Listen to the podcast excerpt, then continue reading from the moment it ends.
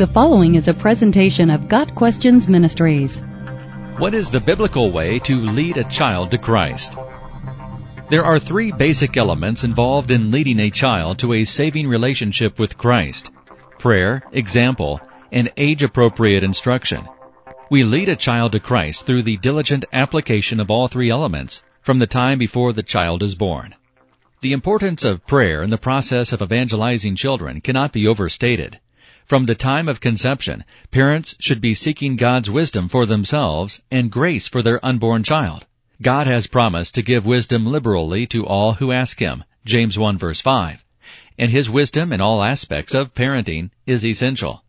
But nowhere is it more important than in spiritual matters. Ephesians 2 verses 8 and 9 tells us that salvation is by grace through the gift of faith. So our prayers for our children's salvation should be centered upon seeking the gift of faith for them. We should pray for the Holy Spirit to draw our children to God from their earliest days, and to sustain them through a life of faith and service to God until they are safely secure in heaven.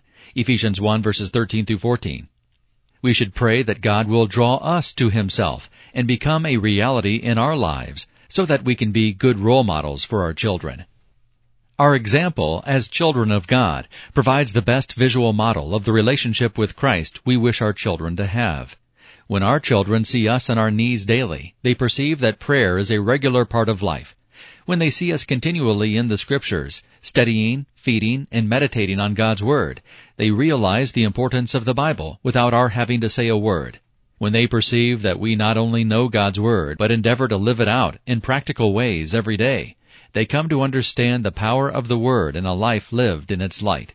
Conversely, if a child sees that mom or dad have a Sunday persona which differs drastically from the person they see every day, they will be quick to spot the hypocrisy. Many children have been turned off to church and to Christ by two-faced role models. This is not to say that God cannot overrule our faults and failures, but we must be ready to confess them to God, admit our failures to our children, and make every effort to walk the talk. Furthermore, providing age-appropriate instruction in spiritual matters is crucial to leading a child to Christ. There are myriads of children's books and resources, such as children's Bibles, children's Bible storybooks, and music for all age levels to read, sing, and memorize. Relating every aspect of a child's life to spiritual truth is also an important part of spiritual training. Every time a child sees a flower or a sunset or a bird, there is ample opportunity for parents to relate the beauty and wonder of God's creative power. Psalm 19 verses 1 through 6. Whenever they feel safe and secure in our love, we have the opportunity to relate to them how much greater the love of their heavenly Father is. When they are hurt by others, we can explain the reality of sin and the only cure for it, the Lord Jesus Christ and His sacrifice on the cross for us. Finally, Sometimes an inordinate amount of importance is placed on getting a child to say a prayer or walk the aisle as evidence of his or her decision to trust Christ as Savior.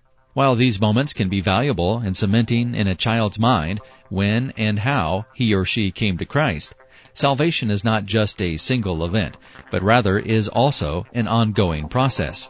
This fact, that true salvation results in a life of progressive discipleship, must be communicated as well. Got Questions Ministry seeks to glorify the Lord Jesus Christ by providing biblical answers to today's questions. Online at GotQuestions.org.